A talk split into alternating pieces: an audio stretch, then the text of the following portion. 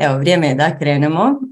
Znači, svima dobro došli, dobro večer u ovaj satsang na puni mjesec u Vodenjaku. Te stoga ne čudi što smo dobile strahovito puno pitanja. Pa smo na vašu veliku radost odlučile napraviti dva satsanga. ne, znamo da li ćemo niti u dva satsanga stići odgovoriti na sve, ali evo probat ćemo. Tako da, osim što ćemo danas istresti sve što imamo na lageru, a, vidjet ćemo se ponovno u ponedjeljak 7.8. u 19.30 sati na dodatnom šarenom šatoru za sve. Tako da ako danas vaše pitanje slučajno nije došlo na red, vrlo vjerojatno će doći sljedeći put. Ok. To je to što se tiče obavijesti o današnjem satsangu. E sad, prije nego što krenemo na razno razno pitanja, već smo vam najavile da ćemo danas vas pozvati po zadnji put vjerojatno, doduše ne, na sljedećem šatoru možda još uvijek bude ostala još koja karta, na festival u kojem Ines i ja gostujemo i napokon ćemo se okupiti uživo. Festival Magma, festival svjesnosti, magije, šamanizma, okultnog i svih divnih ljudi na Balkanu koji se bave jako, jako zanimljivim stvarima. Za magmu je ostalo još samo 20 karata, tako da ako još uvijek ste u dilemi da li ćete doći ili nećete, vrijeme je da se požurite sa tom svojom dilemom, jer broj mjesta ograničen, nemamo puno mjesta, zato što želimo raditi u malim grupama, tako da stvari budu vrlo, vrlo, vrlo intenzivne. I evo Ines i ja smo jako sretne zato što se ovaj festival stvarno dogodio i to će biti prvi ovakav festival na području Balkana i nadamo se da će biti prvi u nizu. Eto, Ines. Pa da, evo, sanjale smo ovaj festival ove nove godine i izmaterializirale smo ga odmah ovo ljeto. Tako da ako želite doći vidjeti kako izgledaju te materializacije, pozvani ste i nas jako, jako uvijek veseli kada radimo i, i online i uživo. S time da kada smo uživo, tamo ćemo biti kao u jednom bablu magije. Odvojit ćemo se od svijeta u predivnoj divljoj prirodi i radit ćemo samo magiju na svim razinama. I uvijek kad se čovjek tako malo odvoji i ode u taj jedan magični bubble, dešavaju se pa velike stvari. Eto, tako da ako želite probati kako je to, barem na pet dana živjeti život čuda, magije, ljubavi i slobode sa istomišljenicima u predivnoj, predivnoj prirodi i mrežnici koja će nas umrežiti, kakvog li prikladnog imena, pozivamo vas. Sanja. Pa evo vidim sto pitanja na četu. Trebate razumjeti da organizacija ovog festivala nije na nama. Mi smo dali prijedlog, mi smo dali ideju, a drugi ljudi se bave sa organizacijom, kartama, smještajem i svim drugim stvarima, jer to nije naša najveća strast. Naša najveća strast je doći i sa ljudima raditi rituale. to je više manje nekakav, neka suma sumarum onog što mi najviše volimo. A, tako da sve ove, sva ova pitanja koje ste slali i koja sad pišete na četu, kako ću ja doći, zašto nema jednodnevne karte, zašto nema jednodnevne karte ćemo vam reći, zato što je ovo zapravo retreat, ovo nije festival u nekom otvorenom smislu. Tu ne mogu ljudi ulaziti i izlaziti, tu ćemo ući, zatvoriti se i onda raditi magiju tih 5-6 dana. Tako da ne postoji opcija da ulazite i izlazite, nećete dobiti ono što biste trebali dobiti s time. A to je jedan paket razno raznih zanimljivih znanja koja se zajedno onako u nama integriraju. Eto, mislim da smo sve rekli što se magne tiče. I sada prelazimo na vaša super uzbudljiva pitanja. Prva tri pitanja tiču se naše vječne omiljene teme napaljenosti u braku. pa evo, pročitat ćemo sva tri pitanja pa ćemo onda odgovoriti sve zajedno. Nakon 25 godina braka i dvoje djece, iako su razni znakovi ukazivali da moj partner nije onaj pravi, ipak smo završili skupa. On je super otac, dobar, vrijedan, poduzetan, voli sport i prirodu, zdravo živi, ali naš odnos je koma, nema ga i živimo kao cimeri. Nekad sam mislila da je jedno od nas, naravno ne ja, krivo za takvu bezličnost. Sada znam da trebam krenuti od sebe i mijenjati sebe u tom odnosu, na sve načine kojim nas učite. Sad mi se više ne da, želim da bude zabavno i želim vatromete. I sad mislim da to i smijem željeti da je dozvoljeno. Zadnji put kad sam bila ozbiljno napaljena na svog muža i osjećala se kao poželjna i privlačna žena, bilo je za vrijeme vaših boginja prošlo ljeto. To je pitanje broj jedan. Pitanje broj dva. Pa kaže, što se tiče seksa, može ga biti i ne mora. I najčešće je na inicijativu partnera. Muž ja imamo predivan odnos, oboje smo svjesni, duhovno rastemo. Uvijek sam si govorila da su u odnosu bitnije druge stvari, no ipak nešto u meni šapuće da ne mora biti tako, da se mogu i trebamo sloboditi i da je nešto energetski zaštopano. I pitanje broj tri. U vezi sam pet godina, ali od početka nisam osjetila strast prema mome suprugu.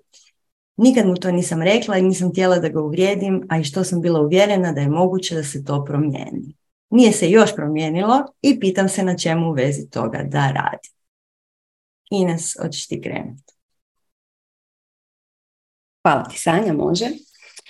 Pa da, to vječno pitanje strasti u braku i nemanja strasti u braku, što se nekada čak smatralo normalnim. Kao pa normalno je kad uđeš u brak da nakon nekog vremena nestane strasti. Normalno je da spavate u odvojenim krevetima jer on hrče pa spavamo odvojeno.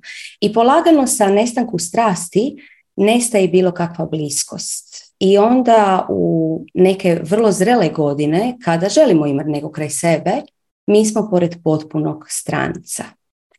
Ko je tome kriv? Niko nije kriv, ali smo odgovorni svi.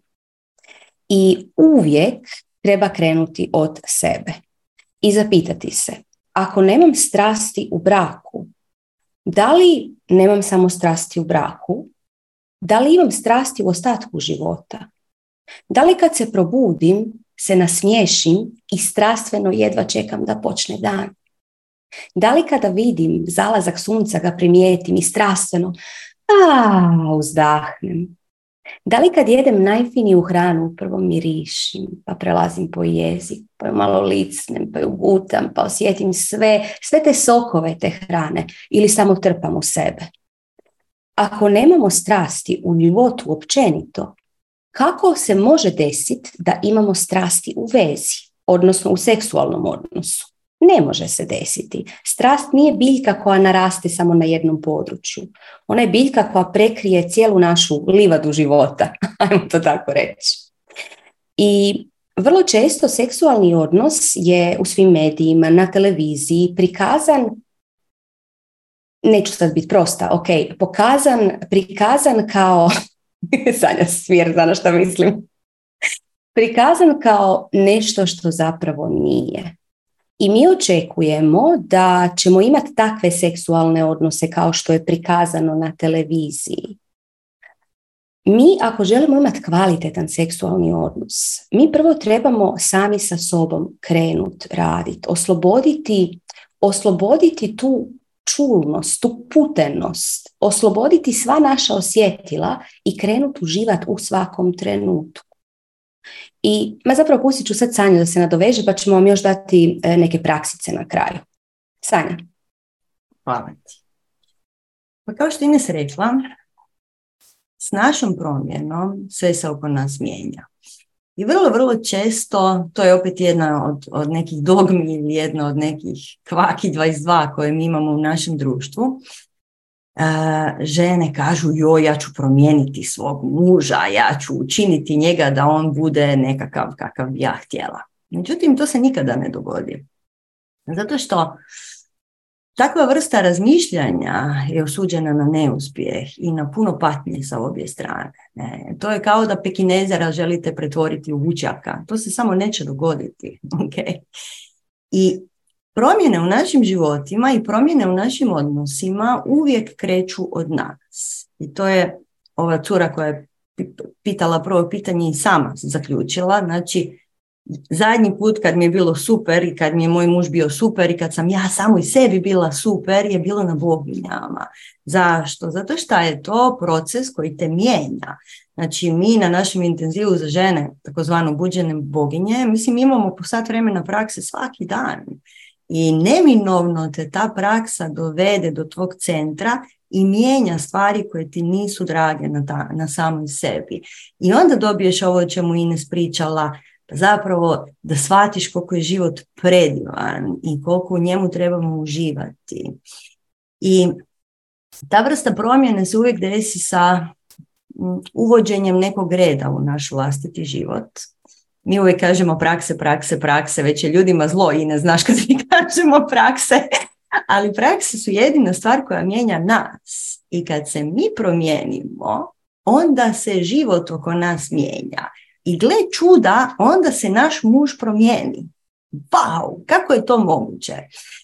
Zato što sve, cijeli ovaj život i cijeli svijet mi gledamo kroz naše vlastite oči. I vanjske okolnosti su samo naše vlastito ogledalo. I sama činjenica da u u trenutku kad se mi promijenimo, kad mi počnemo raditi na sebi, dovede do toga da naši odnosi postanu puno kvalitetniji, dovede i do toga da odnosi koji nisu kvalitetni nužno da nam odu iz života i naprave prostora za neke druge odnose.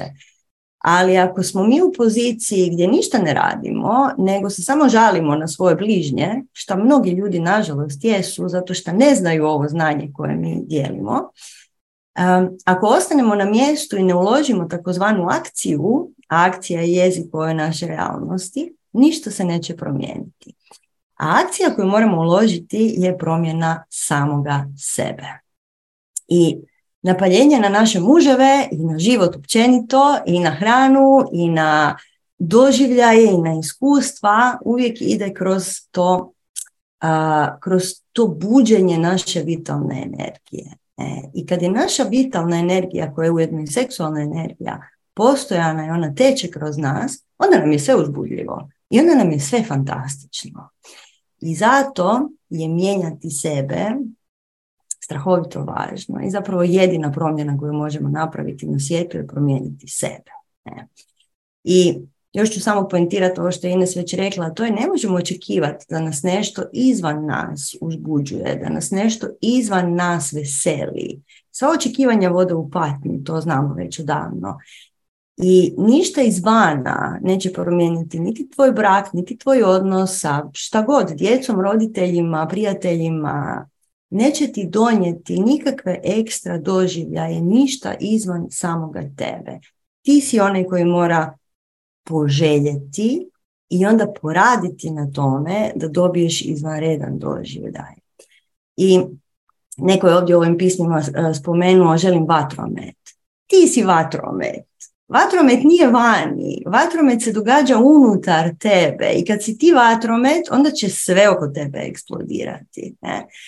Tako da morate to znati da Svako od nas je i promatrač ovog svega što se događa oko nas, ali isto tako i kreator svega toga što se događa oko nas. I ako želimo promjenu u životu i promjenu u svijetu, potrebna je promjena vlastite osobne perspektive. Znači, zapitat se za čime ja govorim, onda počet govorit. Ne zbog vanjskih okolnosti, nego zato što izazoveš tu vatricu unutar sebe i nađeš tu strast unutar sebe i shvatiš da sa svakim malim korakom koji napraviš počinješ dobivati sve više i sve više sočnosti tog života. Eto, Ines, hoćeš malo ti pa ćemo nastaviti. da, čuli smo dosta puta rečenicu i u ovim pitanjima isto tako. Moj muž mene više ne uzbuđuje naši muževi, partneri, dečki, kako god, nikad nisu ni ti bili koji nas uzbuđuju ili ne uzbuđuju. Mi same sebe uzbuđujemo.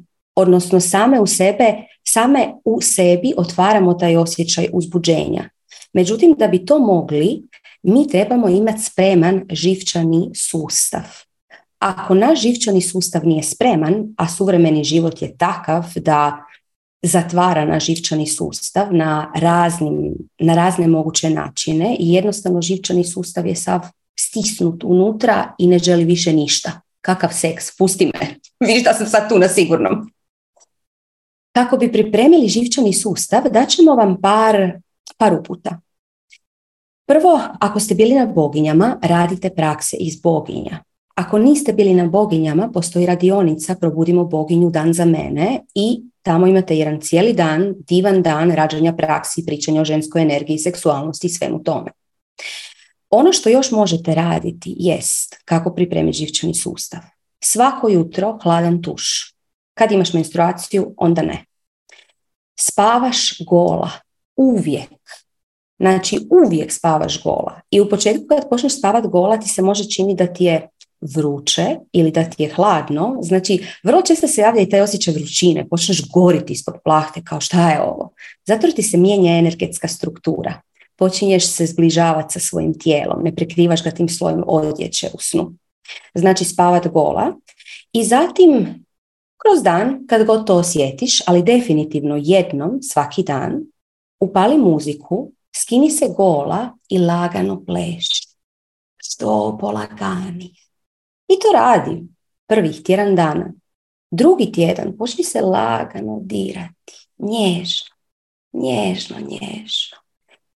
Igraj se sama sa sobom. I to uopće ne mora tići u neku seksualnu notu. Neka bude senzualno. Osjeti taj dodir. Osjeti kad jedeš, pomiriši hranu, polagano ju žvači. Probaj unijeti tu senzualnost na, u raznim razinama života i vidjet ćeš da se počinju stvari mijenjati. Sanja. Pa ja bih uvijek dodala, jer uvijek dodam mm, da postoje alati, to su dva alata koja su nama dobro poznata, a to su Joni Jaja i našu radionicu Joni Jaja imate na našim web stranicama i stvarno je izuzetno korisna. I svi koji su je prošle, sve žene znaju zašto je toliko korisna i svi muškarci koji su nam se javili zahvalni isto tako znaju zašto je toliko korisna. Zato što i oni jaja bude našu vitalnu energiju. I do, dolazimo u taj susret sa tim dijelom našeg tijela, jer cijeli, cijela ta seksualnost i sve to zajedno, mislim, mi, ne možemo ne uzeti u obzir sav sram, krivnju i sve društvene uvjetovanosti koje su, koje su nas pratile od malih nogu i mi moramo zapravo iščistiti sve te e, koncepte i sve te ideje koje su nas pratili cijeli život. I ti koncepti ideje su ugasili doslovce taj dio našeg tijela. I svi koji se bave jogom ili svi koji se bave trbušnim plesom znaju koliko je buđenje zdjelice fantastičan doživljaj. E sad, i oni jaja su najbolji alat za buđenje tog dijela tijela, za uopće razumijevanje tog našeg energetskog portala šta naša joni jest. Također postoji joni wand, odnosno čarobni štap. joni čarobni štapić I e, evo imate naše, e, imate stranice od naše Valentine moonrituals.hr gdje možete malo više informacija dobiti o uh, Joni Vondovima i Joni Jajima. Tamo to možete i kupiti. Ali svakako bih preporučila da počnete koristiti taj dio svojega tijela. I još bih samo dodala da Znači, mi kad nemamo seksualni odnos sa svojim partnerom, kad nemamo tu seksualnu e, energiju koju dijelimo s njim, mi zapravo, kao što Ines i rekla na početku ovoga, gubimo strahoviti dio tog našeg partnerskog odnosa. Zato što seksualni odnos je razmjena vitalne energije sa našim partnerom. I to je suptilna razmjena informacija između dvoje partnera, suptilna razmjena doživljaja života. I zato je strahovito važan taj seksualni odnos u bilo kojem braku, u bilo kojoj vezi, zato što mi se doslovce na taj način zbližavamo na puno, puno suptilnijoj razini nego što je sama puka fizička razina. Također, seksualna energija strahovito važna jer ona sudjeluje u manifestaciji naše stvarnosti i u materializaciji naših želja. I puno puta ste čuli da pričamo o tome, znači vitalna energija je najjača energija koju imamo, najsilovitija moguća sila koju mi imamo i nju mi koristimo doslovce za materializiranje našeg života.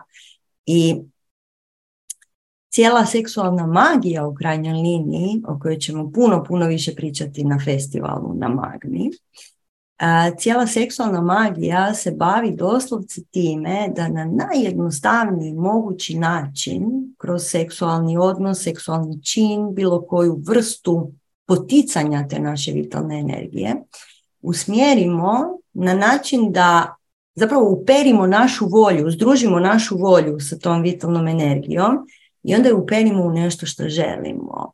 I seksualna magija je zato fantastična. Ne morate ništa znati. Ne morate znati nikakve rituale, ne morate znati nikakve prakse, ne morate imati ništa drugo osim velikog fokusa koji dođe kroz prakse, ali ok. I te napaljenosti na život, takozvano. I ona nam zapravo omogućuje da uzmemo energiju iz tog vrela, nepresušnog vrela naše vitalne energije, da uzmemo dodatnu snagu za materializaciju onoga što želimo. Tako da seksualna energija je strahovito, strahovito važna da bismo mi mogli materializirati naše želje. Eto, mislim da sad možemo preći na sljedeće pitanje, Ines, jel da? Ok. Pa kaže, prije nekoliko dana mi je preminuo otac i tuga je pregolema. Više nije htio da živi. I u sve moje molbe da se bori, dobila sam samo odmahivanje glavom. Znam da je sada na divnom mjestu jer sam imala prilike nakratno, nakratko posjetiti taj svijet i znam da je tamo predivno. Voljela bih da više ispričate o tome. Znam da umiranje nije kraj, iako sam ljekar po struci. Neki čak kažu da je divno iskustvo. Voljela bih da znam da je moj otac dobro tamo negdje. Također su mi dvije divne žene rekle da će se moliti za njega da što lakše prođe put do svjetla zajedno sa anđelima. Kakva je to molitva i zašto je svi ne znamo? To je pitanje jedan. Pitanje dva. Kaže, da li naša duša zna kada i kako će otići sa ovoga svijeta već sada? Da li je to već određeno, samo mi to ne znamo? Evo, na primjer, osoba ima rak, jedna je realnost da umre, druga da ne, a treća da se bori još pet godina i onda ode. Koliko mi tu slobodu imamo da našom moći i sposobnostima upravljamo životom? Ines. Hvala ti, Sanja. Da, evo odmah nakon prvo pitanje seksualna energija i drugo pitanje smrt. Nekako dvije najkontroverznije teme čovječanstva. A, smrt, smrt da, smrt nije kraj. E, idemo prvo odgovoriti na ovaj dio da li mi čim se rodimo imamo zacrtano kada ćemo umrijeti i na koji način ćemo umrijeti, gdje ćemo umrijeti, od čega ćemo umrijeti, s kim ćemo umrijeti, s, kim ćemo, s kime ćemo sve biti okruženi, znači sve već zabezicirano. To nije tako. Znači odmah da kažemo to nije tako. Mi u svakom trenutku od sadašnjeg trenutka imamo zilion mogućnosti ziljon mogućnosti u koje se može granati naš život. I mi izabiremo najčešće nesvjesno kojom linijom ćemo ići po inerciji prošlih misli, prošlih događaja. Evo recimo, da ću vam jedan primjer, izmišljeni primjer. Imamo jednog alkoholičara koji pije, pije, pije, pije. I sve prošle akcije su mu žali sam sebe, pije, možda je postao beskućnik, svi su ga odbili, svi su ga napustili, on je sam, on još više pije, pije. I sad nalazi se u sadašnjem trenutku. On ima zilion mogućnosti šta napraviti. On se sad može dići te ceste, otrest i reći ok, idem uzeti život u svoje ruke. Idem probat pitat jel neko treba nešto da mu napravim. Ok, dobit ću posprne poglede, dobit ću svašta, ali idem probat. To je recimo jedan primjer. Drugi primjer je recimo da nastavi piti. Što mislite što će on izabrati? Po inerciji starih uvjetovanja on će izabrati da nastavi piti. I nastavit će piti, nastavit će piti, otkazat će mu jetra i umrijet će negdje. Znači na jedan ne baš najljepši način. I svaki puta želimo vam pokazati to da ono što mi biramo u budućnosti je ono što nesvjesno radimo u sadašnjosti. Samo to ponavljamo, samo to ponavljamo. Jer naš Đuro nije pretjerano maštovit. On voli ponavljati stare stvari. Međutim, jednom kad se mi probudimo, kad postanemo svjesni, mi možemo birati u svakom trenutku, pazite, u svakom trenutku najbolju sudbinu, to jest najbolju budućnost za nas same.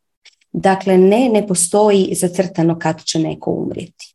Postoji zilion mogućnosti kad možemo umrijeti. I što se tiče same smrti, smrt, često ljudi koji počnu čitati o duhovnosti, počne ih zanimati svjesna smrt.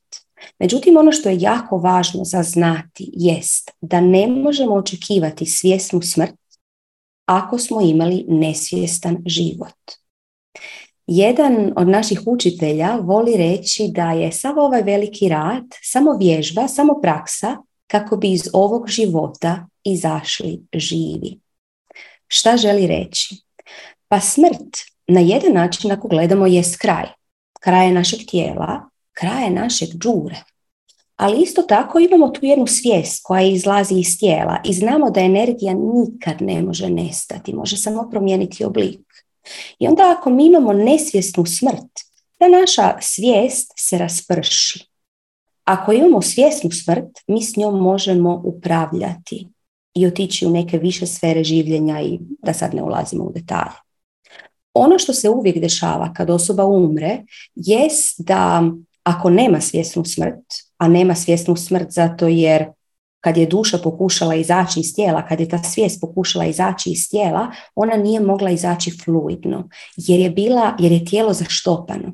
Zaštopano je zamjeranjima, zaštopano je ljutnjom nerješenom, zaštopano je joj ti si meni 95. to, to i to napravio.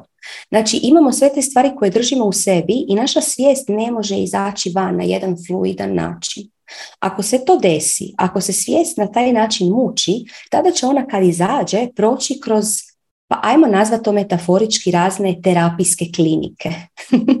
razne, razne tradicije to opisuju na razne načine, ali uvijek je efekat isti ta svijest se iscijeljuje, ona se liječi i tek onda odlazi u onu čistu svjetlost. Ili ako umremo svjesno, otiđemo izravno u, ajmo to nazvati, čista svjetlost. Sanja. Hvala ti. Prekrasno si ovo objasnila. pa puno nas ljudi pitaju o smrti i smrt, iskustvo koje nas sve čeka, je prelazak kroz taj portal i može biti spajanje sa našom pravom prirodom, sa svojim istinskim oblikom, širenje tog našeg malog ja, kao što je Ine sada lijepo objasnila, i prepoznavanje onoga što mi doista jesmo bez ograničenja našeg ega i tijela i uma i iskustava. Ne? I može da biti divno iskustvo a, ako je to svjesna smrt. Međutim, vrlo često i nije divno iskustvo, jer kao što je Ines rekla, ovisi jako puno o tome koliko svjesno živimo i koliko otpuštamo sve te terete koji su nam dani da ih nosimo ako to odlučimo da nosimo. I strahovito puno ovisi o tome koliko smo pomni i svjesni sada. I sve duhovne prakse zovemo veliki rad, baš zato što e, vode do te famozne svjesne smrti, odnosno vode do svjesnog života. I sve što spriječava taj naš prelazak, znači sve ove sramnje, e, sram, krivnje, ljutnje, ogorčenosti, frustracije, sve niske vibracije zapravo, pojačavaju naš ego. I ako je ego toliko jak, ego ne želi umrijeti. I onda dolazimo do tog jednog grča koji se zna to dogoditi. I baš zato što se to događa mnogima, pogotovo u doba kad se razdvajaju dva svijeta, jedan je nesvjestan, drugi će valjda postati svjestan. mi imamo strahovito puno potreba za onime što zovemo ritual smrti, odnosno postoje, kao što je netko tu i pitao u ovom, u ovom pismu, pitalo je, aha, dvije divne žene su mi rekle da će se moliti za njega. Molitve, odnosno rituali tog prelaska se rade, rade se vrlo često i oni su jako poznati u svim drevnim tradicijama.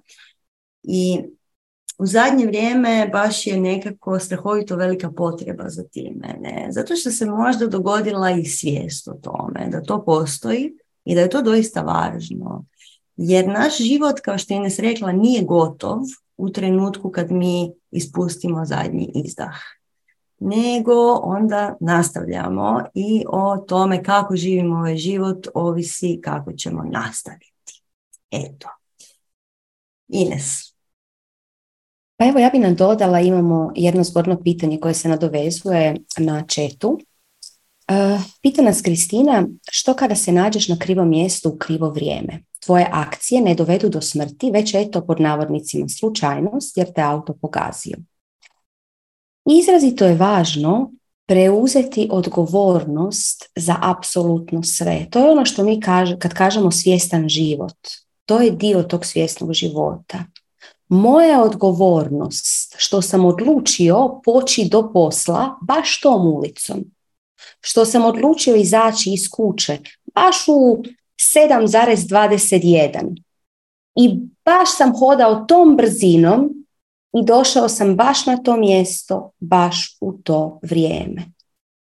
Kada preuzmemo odgovornost za sve, tada tek tada možemo vratiti svoju moć i tek tada možemo slobodno upravljati vlastitom energijom. To je jako, jako bitno.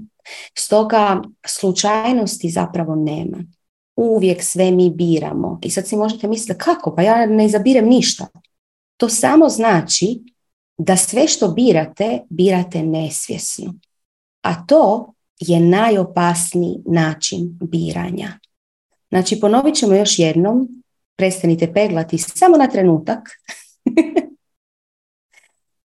Svi biramo sve što nam se događa u životu. Apsolutno sve. Ako vam se čini da ne birate, tada birate nesvjesno. I to je najopasniji način biranja. Potrebno je probuditi se, otvoriti oči, pogledat govno ispred sebe i reći da, ja sam zaslužan za ovo veliko smrdljivo govno u svom životu. Ajde idem vidjeti što sad mogu promijeniti. Ok, i sa kakicama završavamo ovo pitanje. Sanja, jesi spremna za dalje? o, spremna sam vrlo. Evo, ponovno imamo dva združena pitanja. Prošli put se nismo dotakli piramida koje su bile najavljene za prošli šareni šator. Stvarno nismo i koje mene nenormalno uzbuđuju i raduju. Drugo pitanje, jako me zanima vaše viđenje tunela ispod piramida u Visokom u Bosni, jer meni je ovo ljeto bila posebno intenzivna meditacija tamo. Recite nam malo više o spoznajama o čitavom kompleksu. Ovo je ogromno pitanje i mi bismo o Egiptu i drugim piramidama na svijetu na kojima smo bile mogle pričati danima, zato što su to visoko vibracijska mjesta na kojima smo mi jako puno toga dobile. Ali Ines, hoćeš ti početi sa a, početi možda sa piramidama u Egiptu? to su nam pa svježe. Zašto ne? Mm, pa mislim da piramide su izrazito, izrazito moćna mjesta sa jako, jako puno energije i to su prepoznale sve stare kulture i naravno da tamo ima jako, jako puno magije. Nećemo sad ulaziti u detalje jer na kraju krajeva pisali smo o tome i na fejsu, možete potražiti te stare, stare postove. Međutim, ima nešto što je jako, jako važno za sve nas. I to, smo, i to je nešto što Sanja i ja stalno govorimo, ali ne govorimo, e, to je znanje iz piramida, znači ne počnemo sa tim. U piramidama, recimo evo u Egiptu je bilo uh, baš vrlo, vrlo evidentno borba svjetla i tame. Znači tamo je bilo toliko tamnih entiteta, toliki napad tame je bio na nas koji smo tamo radili, to planirali raditi rituale svjetla i na kraju ih radili i odradili, ali prije toga je bi, bili su takvi napadi na sve strane i kad smo napokon uspjeli doći u najdonju komoru koja je bila najmračnija, Toliki su bili napadi entiteta da u našoj grupi čak i ljudi koji nikad ne vide entitete su vidjeli entitete. I bilo je stvarno, pa ajmo reći strašno. E, međutim, zašto vam to uopće sada pričamo i što je tu bitno? Bitno je da smo u toj piramidi, kao i u mnogima prije, vidjeli tu jednu borbu svjetla i tame koja je trenutno u ova zanimljiva vremena i tekako aktualna. I da, stvarno postoji borba svjetla i tame. I u toj borbi svjetla i tame sudjelujemo svi mi, svjesno ili nesvjesno. Svaki put kad se naljutimo, mi hranimo tamu. Svaki puta kada osudimo, mi hranimo tamu. Svaki puta kada ne volimo sebe, mi hranimo tamu. Znači, sve one tamne, teške, neriješene stvari u nama hrane tamu. Ako ste jedan od ljudi koji jesu na duhovnom putu, tada je vaša energija vrijedna puno, mnogo puta više nego osobe koja nije na duhovnom putu. I ako netko na duhovnom putu se naljuti, osudi ili zaglavi u svojoj tami, tama koju nahrani, kolektivnu tamu, je deserostruka. Jer naravno moć te osobe je veća, jer kako mi radimo duhovne prakse, naša moć postaje veća. Šta znači naša moć? Moć svega. I svjetla i tame. I onda svjesno trebamo birati put svjetla. Mislim da se razumijemo, ne trebamo mi ništa. Ali želimo birati jer znamo da tama traži samo sluge a mi želimo ko-kreirati sa kreacijom samom, mi želimo svjetlost. I stoga jako je, jako važno shvatiti koliko je svatko od nas bitan, koliko je svatko od nas važan i sa svojim akcijama doprinositi svijetu, svjetlu. I nikad nemojte pomisliti da su te akcije premale. Već najmanji čin svjetlosti, poput vidiš cvjetić i nasmiješiš mu se. Poput veseliš se dok hodaš cestom i smješkaš se ljudima. Poput promatraš ljude i samo vidiš ih kao svjetlosna bića. Nema osude, nema prosudbe, samo prolaze, samo teku. Vidiš svađu i misliš jo kako uživaju u svađi. Netko te pokušava uvrijediti, ti se nasmiješ. Znači, na taj način kada živimo svjetlost, mi doprinosimo svjetlost. Mi doprinosimo svjetlosti. Svaki puta kada dozvoljavamo tamu u nama, mi hranimo tamu. I to je najbitnija poruka svake piramide. Jer što se dešava? Piramide to prepoznaju i skeniraju na neki način. I tu su ona prokletstva piramida o kojima se često čuje, o kojima su snimljeni filmovi, ne znam šta sve ne. I da, prokletstva stvarno postaju u piramidama, ali na koji način ona rade? Kada uđeš u piramidu, piramida pojača svu tvoju tamu i ti se onda trebaš moći nositi s njom. I ako je ta tama, ako ti nikad nisi pogledao svoju tamu, ako si ti svoje tame nesvjestan i uđeš u piramidu i ona pojača tvoju tamu, ti ćeš poludjeti. Može ti toliko biti intenzivno za živčani sustav da ćeš na mjestu umrijeti. Ili ćeš se razboliti i umrijet ćeš kasnije ili ćeš završiti u ludnici. Nešto od toga će se desiti. I to je prokletstvo piramida. Prokletstvo piramida pokazuje ti tamu i govoriti evo, to je tvoja tama. Sanja. Dakle, piramide kao takve i sveta mjesta općenito, ima ih puno, ima puno, puno svetih mjesta na svijetu i to je nekako moja, moja jako velika strast, putovati na svijet, sveta mjesta. I prošla sam ih puno i svako od tih mjesta mi je donijelo upravo ono učenje za koje sam bila spremna. I recimo, ovaj naš izlet u Egipat, mislim je bio doista magičan jer smo mi skupile 15 magičara i onda smo išli raditi rituale po Egiptu u hramovima i tako dalje. I naravno izmanifestirali smo to čisto i onako kako je trebalo. I ja sam konkretno dobila najdublje učenje ljubavi koje sam mogla uopće percipirati da bi mogla dobiti. Puno, puno dublje nego što sam mislila da je moguće eto, konkretno iz, iz tih piramida. Ali to je bio samo jedan od koraka na mom putu. Recimo dok sam živjela u Meksiku, obožavala sam jednu piramidu, zove se Ekbalam. Ona je blizu Tuluma. I mislim blizu, imaš ti tri sata do tamo autom, ali to je meni bilo blizu. I ja bi otišla tamo jednom mjesečno otprilike na svoju vlastitu ceremoniju. Znači to je jedna piramida koja je otkrivena, to je zapravo cijelo nalazište, cijeli grad, koji je otkriven relativno nedavno, mislim da je tipa 2009. ili 2007. tako nešto. I za to nalazište ljudi ne znaju. I ta piramida je slobodna i možeš se popis gore na vrh i možeš ostati gore meditirati. I mi bi znali, znači svakih prilike mjesec dana, aha, idemo na ceremoniju, idemo tamo na ritual. Ne?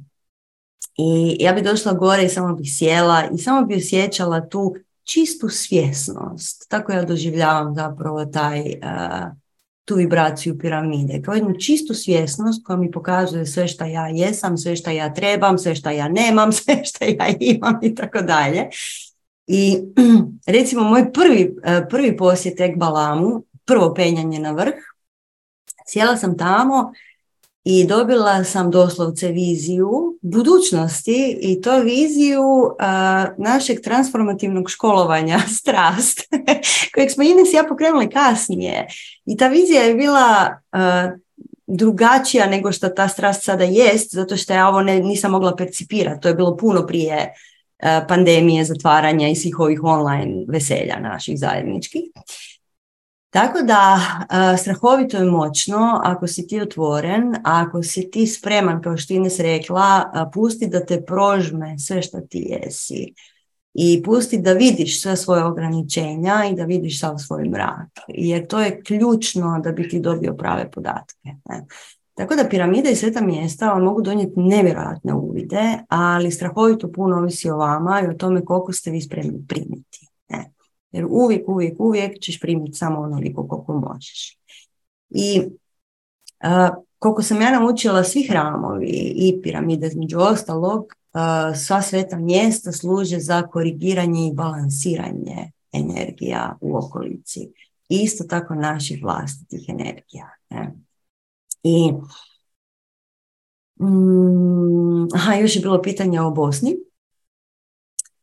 Bosanske piramide. Evo ja sam bila prije deseta godina prvi put tamo i vodio nas je baš Osman Nagić, to je bilo jako romantično, to je bio nekakav početak i zalet i super i nekako to se skupa bilo. I sad sam bila ponovno pred, ne znam, dva tjedna i to je jedan ogroman kompleks, prastari kompleks, koji by the way priča enohijanski jezik. To smo spoznali radići rituale tamo. I ono što je tu hm, izazovno, znači taj cijeli kompleks je po svemu sudeći 29.000 godina star. Sad ja ne volim te godine jer to je uvijek sve onako svakako, ali nešto prastaro dolje spava. Ta energija spava, ta energija nije probuđena i baš zato e, jako malo ima napretka. Znači, e, kako bosanska vlada ne, ne daje nikakav doprinos, čak šta više bojkotira sve radove koji se događaju oko toga, sva istraživanja, sve skupa, doslovce vrlo aktivno blokira. Tako ljudi koji se bave iskopavanjem i istraživanjem i tako dalje, ne mogu jako puno napredovati.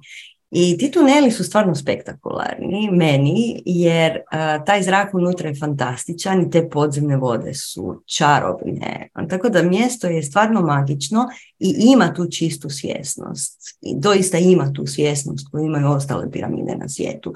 Tako da ja bih rekla da je piramida, međutim, meni se čini da je to strahovito veliki kompleks jer kako je meni pokazano, kad bi se svi ti tuneli otvorili, to bi bio jedan veliki, veliki geometrijski oblik.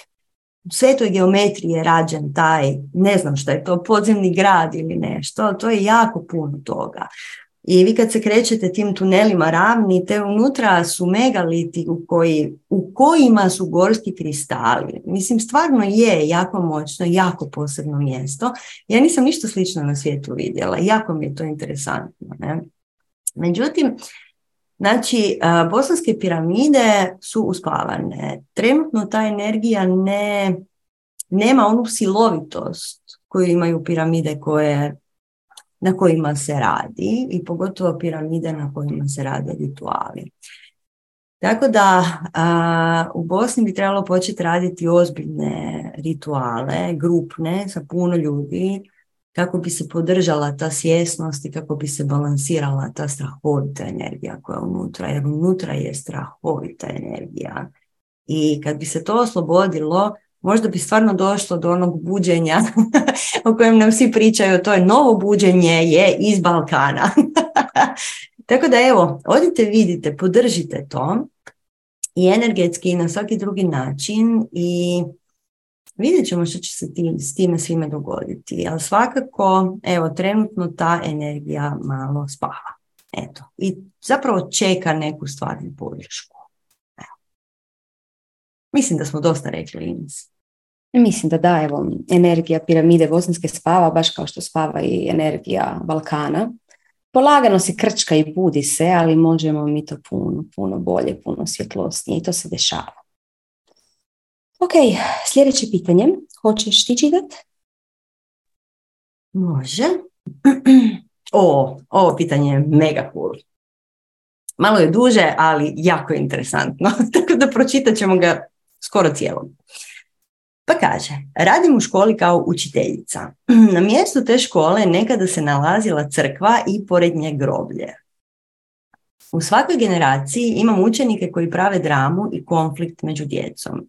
A kada se ti pojedinci zaduženi za dizanje tenzije ne pojave na nastavi, njihovu ulogu preuzimaju druga djeca. To je vrlo interesantno. Nevidljivi svijet postoji, mi ga samo ne vidimo. Pitanje.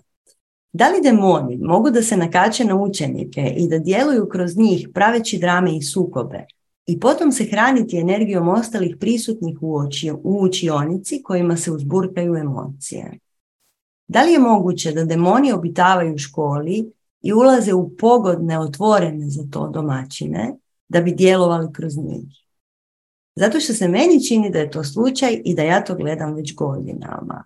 U školi šibaju razne energije na sve strane. Mi ne znamo što se događa.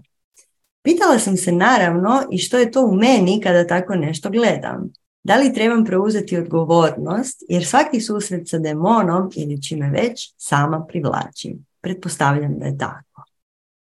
Treba da prihvatim sve te situacije koje dižu adrenalin i da ih promatram iz unutrašnjeg mira i radoznalosti. Da okrenem svaku takvu situaciju na šalu, da je ne svačam ozbiljno, da je priđem smireno, da je promatram sa distance promatrača. Da pazim da se ne usrćem u priču. Da ne dozvolim svojem egiću da digne glavu i krene da rješava stvari. Pitanje sljedeće. Što to još nisam riješila u sebi, jer te konfliktne situacije u školi se stalno ponavljaju. Vjerojatno ja imam konflikte u sebi. Što raditi? Kako čistiti i sebe i prostor oko sebe? Ipak smo mi moćni spirit, zar ne nismo mači kašaj? Evo, mislim da je to dovoljno. Ines. Pa da, evo idemo samo prvo objasniti što se to tamo zapravo događa, pa ćemo onda ići na rješenje.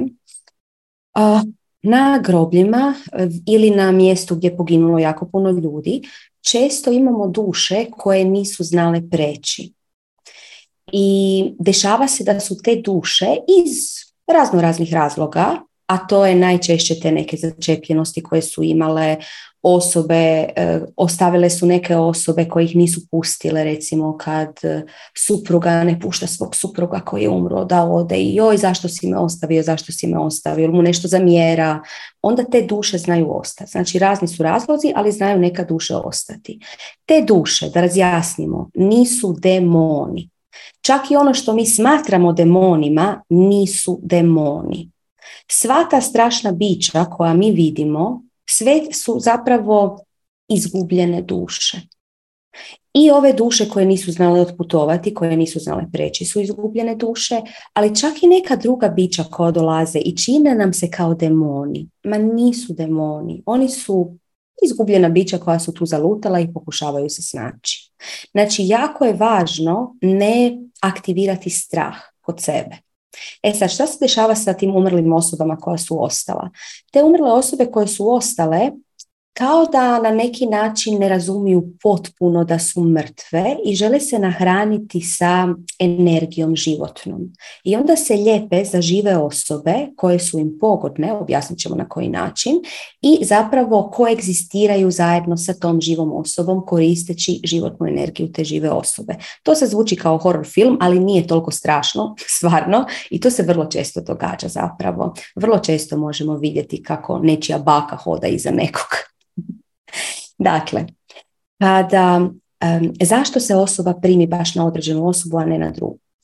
Vrlo često djeca, djeca su jako otvorena i onda se takve duše znaju lijepiti na djecu. Druga stvar, ako imamo ranu neriješenu u svojoj energetskoj jezgri, u svom energetskom tijelu, recimo neko zamjeranje, i ako je ta umrla duša imala slično zamjeranje, ona će se zalijepiti na nas, zalijepit će se na tu našu ranu. Znači sve te umrle duše se zapravo žele lijepiti na nas jer se tako hrane životnom energijom i lijepit će se sve dok i mi dajemo priliku kroz naše nerazriješene stvari. Što ovdje napraviti? Kao prvo, ovdje je potrebno jedno profesionalno čišćenje prostora u smislu otpuštanja duša i rađanja rituala smrti kako bi te sve duše otišle točno tamo gdje treba. Kao drugo, to ti ne možeš sama napraviti. Znači, to treba biti jedna osoba ili čak grupa osoba, zavisi koliko je prostor velik i raditi taj jedan ritual zajednički. Međutim, ono što ti možeš napraviti jest, uzmi jedno zvonce, ok? I svaki dan prije nastave, prije nego što su učenici došli ili kad dođu, ako tako želiš, nije problem. Kreni i počni zvoniti po svim rubovima prostorija i osjećaj dok zvoniš kako stavljaš zlatnu energiju čiste ljubavi. Osjeti kako ti kroz srce struji i kroz ruku zlatna energija čiste ljubavi. I sa tim zaštiti cijelu učionicu. Kada ti ne možeš spriječiti ako su neka od ta djeca toliko otvorena da su već na neki način sklopila jedan nesvjesni pakt sa nekom umrlom osobom, znači da se mogu lijepiti na to dijete, tada će i dalje se ti entiteti, te duše lijepiti na tu djecu. Međutim, bit će puno niže tenzije, neće moći toliko do, dolaziti do izražaja taj utjecaj. I ono što je još jako važno, ono što si sam rekla, kad krene to od djece, ti se razdvoji, u smislu nemoj davati energije u to, nemoj da te to brine, nemoj da te to, šta ću sada, joj vidi opet se to događa. Znači nemoj se prihvatiti za to, već potpuno fluidno. O, kako zanimljivo. Samo daj puno ljubavi i stalno imaj misao, čak možeš i govoriti na glas, sve je u redu, na sigurnom si. Sve je u redu, na sigurnom si. Evo, to su bile neki quick eh, odgovori. Sanja, želiš nam dodati nešto? Quick fix, hvala ti. Uh, pa htjela bi zapravo, nisam pročitala zadnju rečenicu u ovom pismu jer je jako dugačko, a htjela bi se na to osvrnuti također. Kaže, kako doprinijeti poboljšanju situacije, sveopćem napretku i dizanju svijesti. I onda sama sebi odgovori, tako što ću ja biti sve svjesnija i svjesnija. Da li ponavljanjem riječi volim te i hvala ti, barem malo čistimo to nešto abstraktno i nevidljivo? E, znači kako doprinijeti poboljšanju situacije i dizanju svijesti tako što ćeš biti sve svjesnija i svjesnija i tako što ćeš razvijati u sebi ljubav. Sve ovo čemu Ines pričala sada zapravo ima svoj temelj u ljubavi, u prihvaćanju. Jer ti već samim time što nazivaš demonima, te eventualne spirite koji obsjedaju djecu, već im stavila jedan negativan predznak. Svi uvijek, pa čak i demoni, traže ljubav.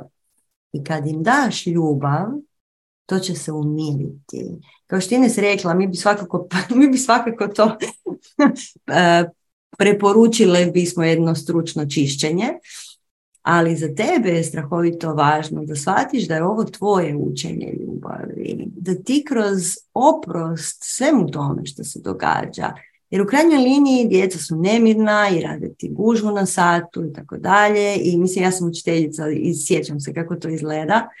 I Ines je učiteljica, zna jako dobro kako to izgleda i kad ti daš svoju ljubav u to i kad ti daš svoje razumijevanje u to i kad daš svoju jednu nježnost i strpljenje i lukavost i nemilosrdnost u to, znači četiri vrline takozvane, to možeš riješiti sa time. Znači sa samim stavom.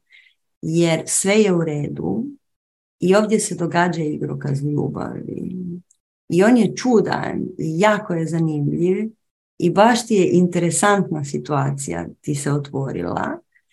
I jako puno vidimo iz ovog pisma razumijevanja, dubine svega što se zbiva, tako da sve ti je jasno zapravo. Jedino što trebaš je probuditi tu ljubav unutar sebe i shvatiti da je prvo i osnovno to sve tu za tebe, da shvatiš i taj nevidljivi svijet koji nije mračan, nije taman, nego isto tako tražiš i mi svi ostali. I onda pitanje da li ponavljanjem riječi volim te i hvala ti, malo čistimo to nešto abstraktno i nevidljivo. Odgovor je ne. Ponavljanjem bilo kakvih riječi nećete napraviti ništa. Ponavljanjem i postavljanjem prave namjere i osjećanjem tog volim te i hvala ti, e, s time ćete napraviti puno. Ali jako puno ljudi ima sad koji rade razno razne prakse, afirmiraju ovo, ono, svašta nešto. Cijela poanta svake afirmacije je da ti osjetiš to što kažeš. Jer ako ti hodeš svijetom i vrištiš volim te, volim te, volim te, a ne osjećaš tu ljubav, tu nema nikakve energije. Jer energija koju mi dajemo svijetu nisu same riječi, nego naša vlastita sila koja stoji iza tih riječi. Tako da, da, ponavljaj, volim te i hvala ti, ali osjećaj, doista volim te i hvala ti. I tek onda imaš ono što zovemo abrakadabra, a to je stvaram kako govorim. Tek onda imaš tu svoju namjeru iza tih riječi. Eto. Mislim da smo dobri. Tako Ines. Možemo na sljedeći... Mhm. E, da, pa mislim da smo ovo zaokružili. Htjela sam samo reći da, evo, mogli bi nam uletiti ovo pitanje sa četa. Imam nekako osjećaj da je dosta bitno toj osobi. Pa, eto, ako si za, evo, mogu ja pročitati ako ga ti ne vidiš. E, veliki pozdrav, zahvalna sam se, dobro, to nije važno. Pitanje, kako prekinuti karmički odnos? Iako se sa partnerom stalno nalazimo u lošim situacijama, uvijek se kao magnet privučemo E, čim smo zajedno, onda je to jako loše. Moja duša je umorna. Hvala vam. Sanja, hoćeš ti početi? Pa tu ima puno. Kako ti duša može biti umorna? ne može ti duša biti umorna. Samo tvoj um i tvoje tijelo može biti umorno. Znači kako prekinuti karmički odnos? Prvo i osnovno, karmički odnos je tu sa razlogom i dokle god mi ne steknemo učenja koja trebamo steći iz tog karmičkog odnosa, taj karmički odnos će se ponavljati, možda ne sa tom osobom, možda sa nekim drugim osobama u životu najčešće. I ponavljat će nam se situacije iz kojih mi nismo naučili našu vlastitu lekciju. Tako da ono što treba ovdje pitati je, koja je koje je učenje koje ti se daje sa tim partnerom u kojem se stalno nalaziš u lošim situacijama. Što su, što su loše situacije?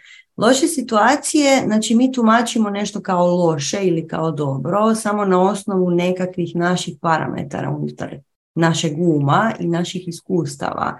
Vrlo rijetko uzmemo tu svoju vlastitu širinu koju imamo, možemo je uzeti i kažemo, aha, ova situacija mi je servirana, kao ovoj curi koja radi u školi, da ja nešto tu naučim.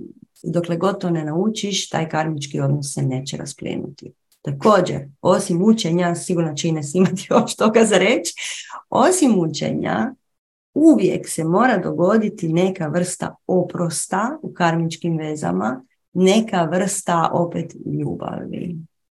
Eto, Ines. E, pa da, prekidanje karmičkog odnosa, odnosno kidanje veza, jest cijeli jedan proces koji uključuje, kao što je Sanja rekla, pronalaženje dara, znači koji je taj dar, koje je to učenje i ono što je Sanja rekla, oprost, zapravo ajmo otići korak dalje, zahvalnost. Ja sam zahvalna njemu, možda ne na akcijama samim kojima je to napravio, već sam zahvalna na tome učenju. I kada mi uspijemo u bilo kojem odnosu, taj odnos može biti vrlo težak, vrlo mučan. Čak i u njemu, ako uspijemo naći učenje i ako uspijemo naći zahvalnost, mi tada možemo raskinuti taj odnos. Do onda Raskidanje odnosa jednostavno nije moguće. Vi ga možete presjeći, on će se ponovo vratiti. Vi presjećete i on se ponovno vraća. Cijelu ovu temu kidanja odnosa i sam ritual kidanja odnosa ćemo raditi uživo na magmi. Dakle, bit će jako, jako zanimljivo. Tako da ako dolazite na magmu imat ćete priliku proći kroz cijeli taj proces uživo. Eto. Mislim da je to to. Nadamo se da ste ti odgovorile, a mi sada idemo dalje. Sanja, jesi spremna? A, ovo je jedno od naših najboljih pitanja. Pa kaže, kako postati šaman? kako krenuti putem šamana? Čitanjem knjiga ili nekim praksama? Kako da se učenik spremi da bi se pojavio učitelj? Ines, crveni tepih je ispred tebe. Hvala. Pa evo, ja bih samo htjela da prvo razjasnimo. Mm, ljudi najčešće, danas je jako popularno biti šaman, da se razumijemo. To je it zanimanje. I svi su šamani. Eh, kako krenuti putem šamanizma i kako postati šaman? Pa prvo je potrebno znati da postoje razne vrste šamana. Jer obično kad neko kaže šaman, obična osoba pomisli, a to je tamo neki sa perijem i lulom koji vodi ceremoniju ayahuaske ili kamba ili ne znam čega. Znači, šamani nisu samo oni ljudi koji se bave biljkama učiteljicama. Postoje razne, razne vrste šamana. Šamani su ljudi moći, ljudi tihog znanja. I onda naravno da ima specijalizacija unutar toga. Međutim, zašto su recimo šamani koji rade sa biljkama učiteljicama naj, najrasprostranjeniji? Kada su u Južnu Ameriku došli konkviskadori, od svuda dolazi mnogo šamanizma, ima, ima ga posvuda, ali ajmo uzeti sa to za primjer, oni su zapravo pobili sve vrste šamana osim kuranderose, znači osim one koji su znali liječiti, a ti koji su znali liječiti su radili isto tako sa biljkama moći. Zašto nisu pobili njih? Zato su im bili potrebni kao njihovi doktori. I onda ona mala šačica druge vrste šamana je pobjegla i sakrila se. I sada je ponovno izašla na vidjelo. Međutim, najrasprostranjenije, kad kažemo šaman, mislimo na neko ko radi sa biljkama moći. To nije jedino, postoje razne vrste šamana. E sad, ovisno o tome uh, u koju vrstu šamanizma bih htjela ući i kakva vrsta šamana bih htjela postati, postoji put. To nije nešto što se može naučiti iz knjige. To je nešto gdje se treba raditi veliki rad. I ti nikad ne ideš u veliki rad sa mišlju ja želim postati šaman ili ja želim postati duhovni učitelj. To je samo tvom džuri važno. Ti ideš na duhovni put i taj duhovni put se rastvara ispred tebe doslovce kamen po kamen stopa po stopu. Ti ne možeš vidjeti kako će on ići, jer ako vidiš, to nije duhovni put. Jer duhovni put, svaki korak je nešto novo, svaki korak je nešto iznenađujuće. I onda na tom putu polagano počinješ se usmjeravati. Možda ćeš biti učitelj, možda ćeš biti šaman, možda ćeš biti iscijelitelj. Razne su opcije. Možda ne, možda ćeš sad karikiram, prodavati perece, ali ćeš sa svakim svojim perecom, sa svakim svojim osmijehom, sa svakom svojom akcijom donositi svjetlost i ljubav na svijet. Jer nemojte misliti da e, svijet mijenjaju samo duhovni učitelji, pa sad svi žele biti duhovni učitelji i šamani. Svijet mijenjamo svi mi, bilo kojom našom akcijom. Svi mi smo točno na onom mjestu gdje trebamo biti. I točno na tom mjestu gdje jesmo trebamo širiti svjetlo sada. I onda ćemo vidjeti gdje će nas to sve dovesti. Sanja. Hvala ti. Pa da, kao što je Ines rekla, zašto bi ti bio šaman? Zato što je to popularno. Ne? I šaman se postane tako što se počneš baviti time što je tvoja najveća strast. I ono što bi ja tu dodala je posao šamana je izuzetno zahtjevan. Posao šamana nije šminka. I biti šaman pravi traži zapravo puno odricanja, ono što bezjaci kažu odricanje, ono što obični ljudi kažu odricanje, mi kažemo jupi, ali, ali ljudi e, to gledaju kao odricanje. I kao i svaki spiritualni rad, šamanizam je spiritualna praksa. Traži potpunu posvećenost, traži svakodnevne prakse, cijelodnevne prakse, traži povlačenje u tišinu, traži dubinsko bavljenje sa sobom i duboko, duboko razumijevanje svijeta i postojanja. I kad kažemo šaman, kad kažemo svijeta i postojanja, to znači raznih drugih realnosti. Jer šaman šeće između svjetova i kakav god onda radio rad, kakav god on šaman da bio, nije nužno da on sad, ne znam, dijeli ayahuasku ili nešto. Ja sam imala tu ludu sreću pa sam u Meksiku poznala neke, neke od šamana koji su doista rođeni i odgojeni da budu šamani. Znači, kako ja kažem, rodio se pod stablom u džungli i onda je sa četiri godine počeo biti educiran da bude šaman. Imate različite vrste tih uh. I ja sam ih imala, imala sam sreće upoznati nekoliko njih i svi oni su između svjetova, kao da nisu kompletno ovdje. Zapravo njihovo postojanje je um, fali mu ovo naše postojanje, ovo naše uzbuđenje svijeta. On ima potpuno drugačiji pogled na život. I takvi ljudi koji su to sa četiri godine počeli se baviti šta god, pričati sa spiritima, sa šumama, sa svetim biljkama ili bez svetih biljaka, sa svojim životinjama moći. Neki od njih se doslovce pretvore, tako ću to reći, u svoju životinju moći i njihova životinja moći koristi njihovo tijelo kako bi radila kroz to tijelo. I to su vam recimo marakame vrlo često koji koji su, mislim da su meksičke, nisam sad više sigurna, oni imaju nekoliko komponenti i između ostalog ja sam upoznala dvojicu marakama, trojicu zapravo.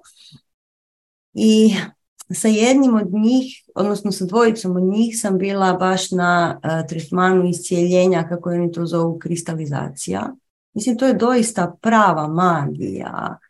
I uh, mnogi od vas to već znaju tu priču, ali znači ja sam otišla kod njega jer sam imala ozbiljan kalcifikat u ramenu, znači jednu ozbiljnu dijagnozu, mislim za mene ozbiljnu kao jogija, dijagnozu koju zapadnjačka medicina nikako nije mogla riješiti i onda sam došla kod Marakamea, kod tog šamana koji iscijeljuje, kristalizira energije i on je doslovce ispljunuo moj taj dijelić uh, kalcifikacije doslovce ispljunuo kroz svoje tijelo.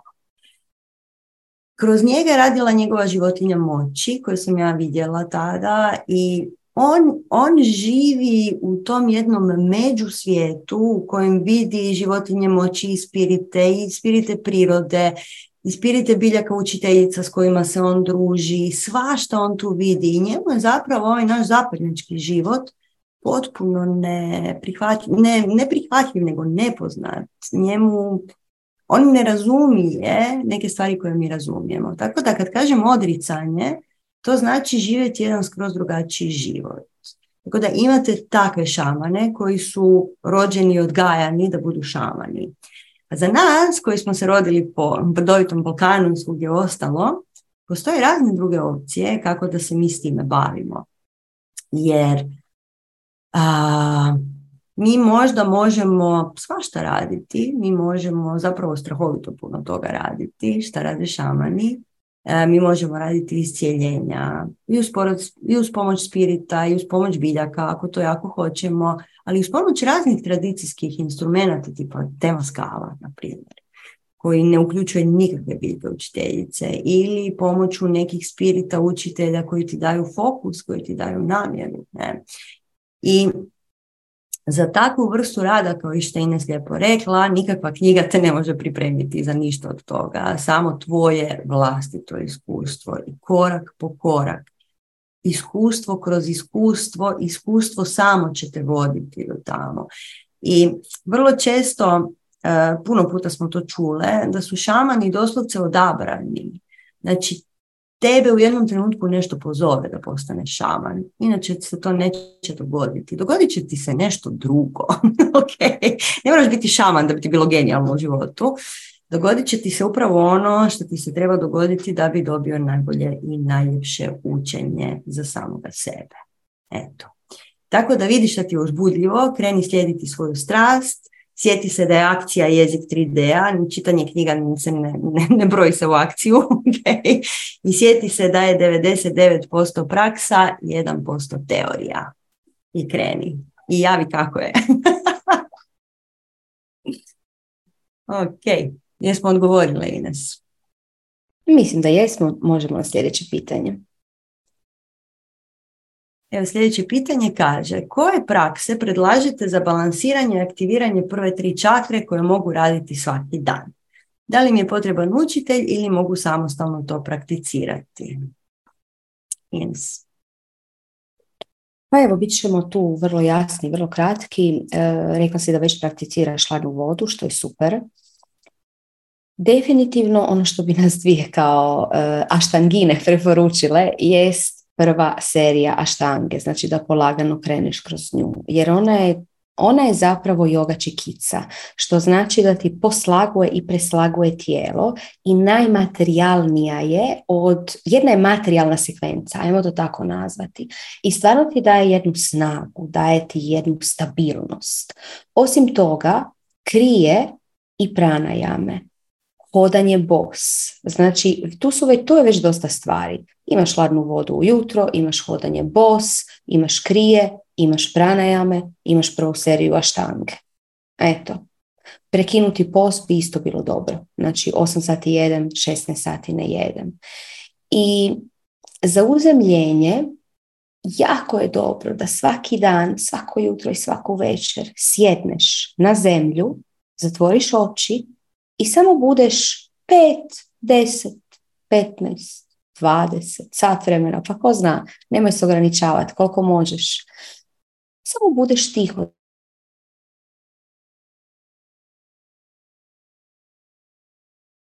I vidiš šta se tu dešava. Eto. Sanja? Evo, mislim da si sve rekla. Ja bi dodala i biljnu prehranu ako već nije unutra, jer, jer zašto ne? Za liječenje tijela to je strahovito važno. Sljedeće pitanje. Želim se više igrati energijom, osjećati ju, vidjeti i osjetiti tuđe energije, biti protočna. Postoje li prakse da se to uvježba? Trljanje dlanova i osjećanje te energije kako, kao kugle između njih je mislim jedna mala početna vježbica. Ja bih, još, ja bih još zahtjevnije jer ne mogu uvijek osjećati kroz energetsku prizmu sebe, dijelove svojeg tijela koliko bih htjela. E, Jako puno nas ljudi pitaju jo, ja bih htio se igrati energijama, ja bih htio vidjeti tuđe energije, kako vi vidite tuđe energije, kako vi možete ovo i kako vi možete ono i kako drugi ljudi to mogu. I odgovor je uvijek isti, a to je prakse. I to znači raditi svaki, svaki dan, uporno, bez prestanka, sa punim fokusom, sa punim povjerenjem, sa punom voljom prakse kakve god. Evo ovo što je sad Ine spomenula, to je sasvim dovoljno. Krije pranajame, hodat bos, tuširat se hladnom vodom, raditi je štangu, a štanga će ti to otvoriti i naravno meditacija. Meditacija znači sjedim u tišini 15 minuta i ne puštam da me moje misli ometu. To je sve što je. I i tako kreneš i radiš malo jogu, dišeš, to, radiš pranajamu, počinješ osjećati svoje tijelo, apsolutno pređeš na biljnu prehranu, jer znači igrati se energijama, osjetiti, osjetiti svoje vlastite energije i onda potom osjetiti tuđe energije, ja ne znam da li bi bilo moguće sa uh, unošenjem životinskih proizvoda kroz hranu, mislim, mislim da ne, ali ok, možda sam ja u krivu, ali mi svakako to radimo tako da to je naš recept. Znači, nema nikakvih životinskih proizvoda. Zato što životinski proizvod jednostavno toliko poremete tvoj vlastiti energetski ciklus da ne možeš sad baviti sa tuđim energijama, a zapravo niti osjećati svoje. Ne?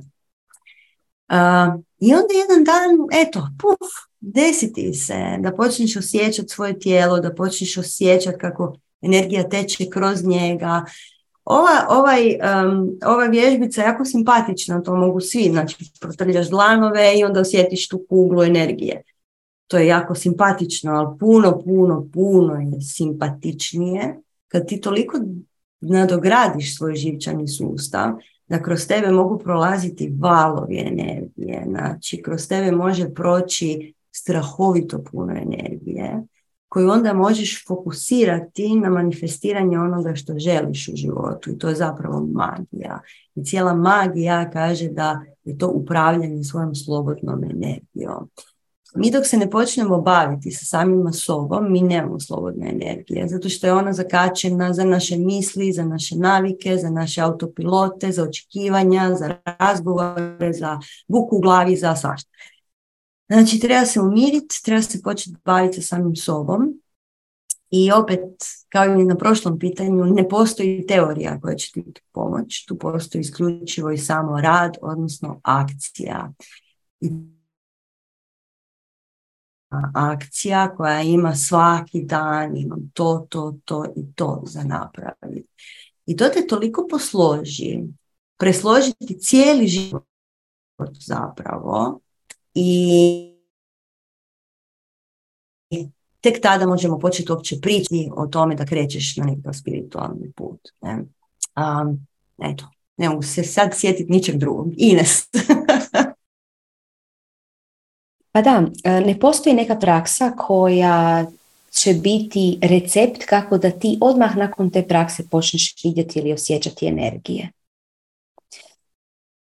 Uh, Sanja, da li me čuješ?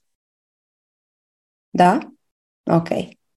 Znači, ne postoji neka praksa koja će nas odmah dovesti do toga, aha, mi napravimo to, recimo, ne znam, na noć punog mjeseca odemo do Čempresa na najvišem brdu i napravimo tri puta krug u lijevo, na lijevoj nozi skakućući i onda nakon toga mi evo dobijemo tu blagodat da možemo vidjeti i čuti energije. To ne ide tako. Mi trebamo u sebi stvoriti uvjete da nam dođe ta sposobnost, to je da, to je da se rastvori ta sposobnost u nama, nije da nije da e, mi dobivamo tu sposobnost, nego ona mi ju već imamo, treba se rastvoriti u nama. I mi znači slažemo najbolje moguće uvjete u nama kako bi se ta sposobnost rastvorila. I onda ako želimo osjećati suptilne energije, vidjeti suptilne energije, trebamo se pitati da li ja osjećam sebe. Da li ja vidim sebe? Potrebno je vježbat, subtiliziranje. Vježbaj da postaneš jako tiha, tiha, tiha, nepomična. I samo percipiraš svoj da, svoje otkuce srca, miris koji možda nekakav vjetrić donese, cvrkut ptice tamo negdje daleko, koraci susjeda. Znači, igraj se, subtiliziraj svoje osjećaje i radi to svaki dan. Uz prakse čišćenja energetskog tijela doći ćeš do toga da se ta sposobnost rastvori u tebi. Eto. Znači, mislim da smo odgovorili na ovo pitanje. Uh, ja bih samo još nešto nadodala na ovo pitanje na četu, ako se slažeš sa njim. Znači, bilo je pitanje da li možemo dobiti odgovor, postoji li način da čistimo prostor u koji trebamo doći. Bojim se mračnih energija tamo, radi se konkretno o odlasku na sud.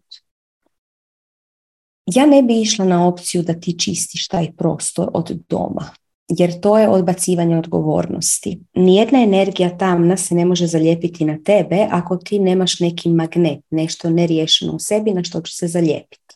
I sad, vjerojatno ne stigneš isčistiti cijeli svoj život svog odlaska na sud i to je u redu, nema potrebe za panikom. jednostavno ćeš pripremaj se, svaki dan meditiraj 10, ujutro, 10 minuta ujutro, 10 minuta na večer, da budeš spremna. I kad dođeš tamo, osjećat ćeš kako će ti početi se pritiskat razni gumbići.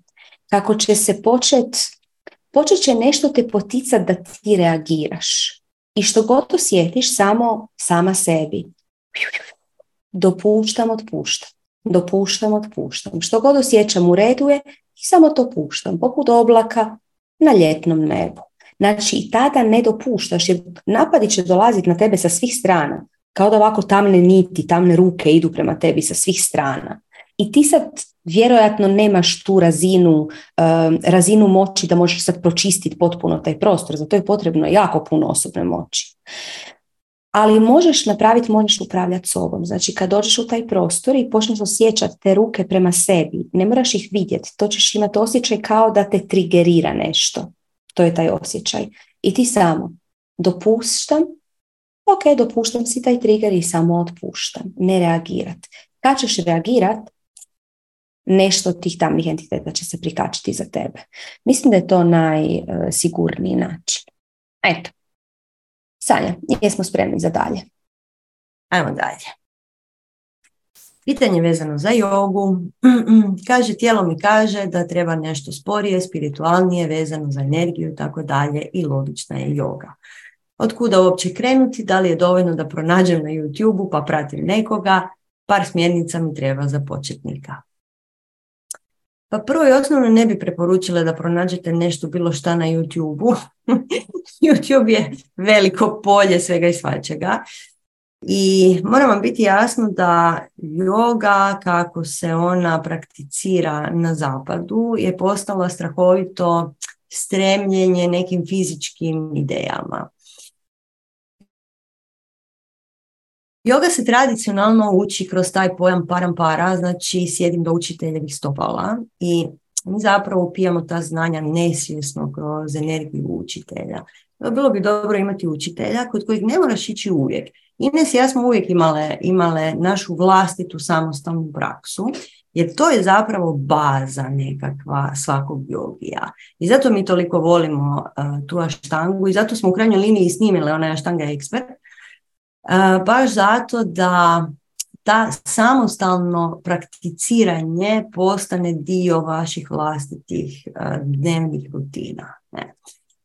I mi smo uvijek prakticirali aštangu i onda bi jednom u x vremena otišli kod nekih učitelja koji su nam se sviđali. Ja sam opet proputovala pola svijeta trčeći za razno raznim učiteljima jer mi je to bio totalni gušt i i onda malo istražiti, vidjeti, e, istestirati da li ta moja praksa je stvarno smislena i onda bih se vratila ponovno kući i samostalno prakticirala sljedećih par mjeseci i onda bi opet otišla kod učitelja.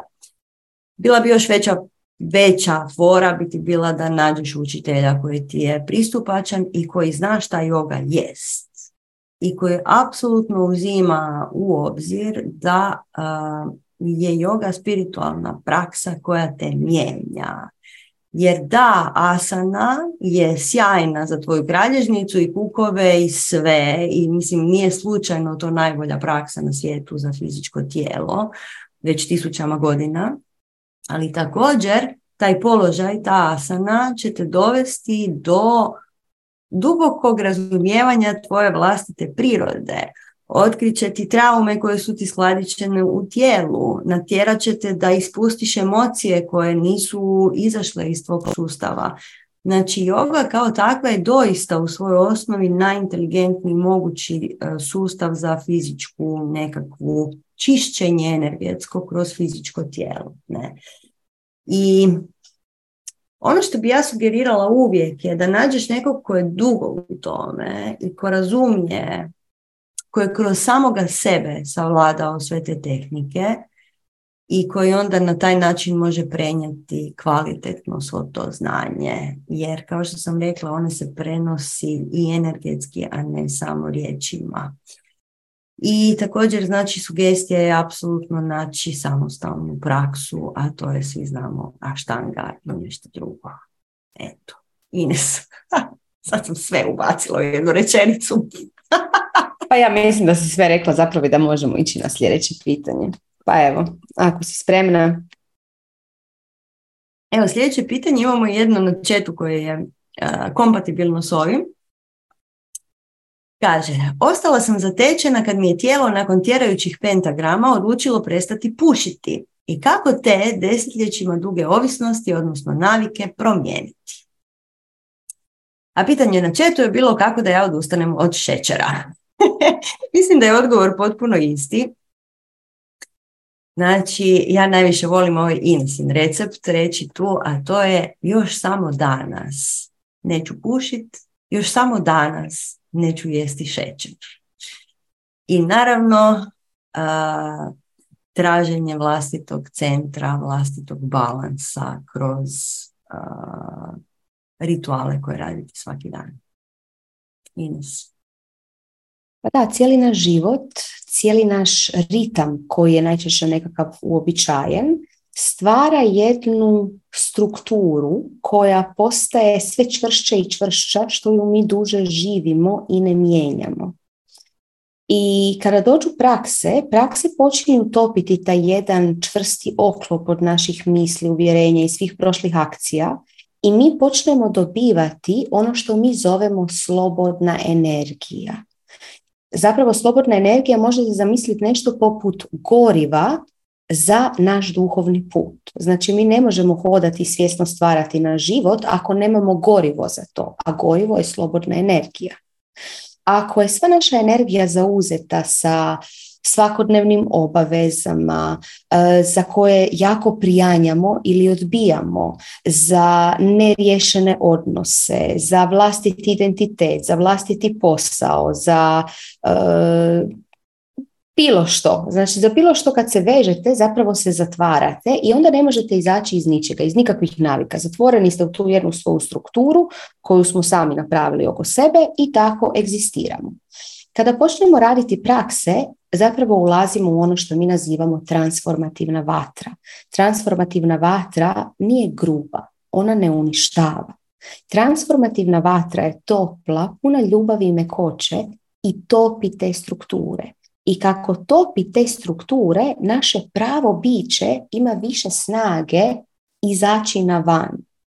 I tada naše pravo iskonsko biće možemo lakše čuti. I možemo čuti da nam kaže, gle, meni ti zapravo ne paše taj šećer. Možeš ga molim te prestati jesti.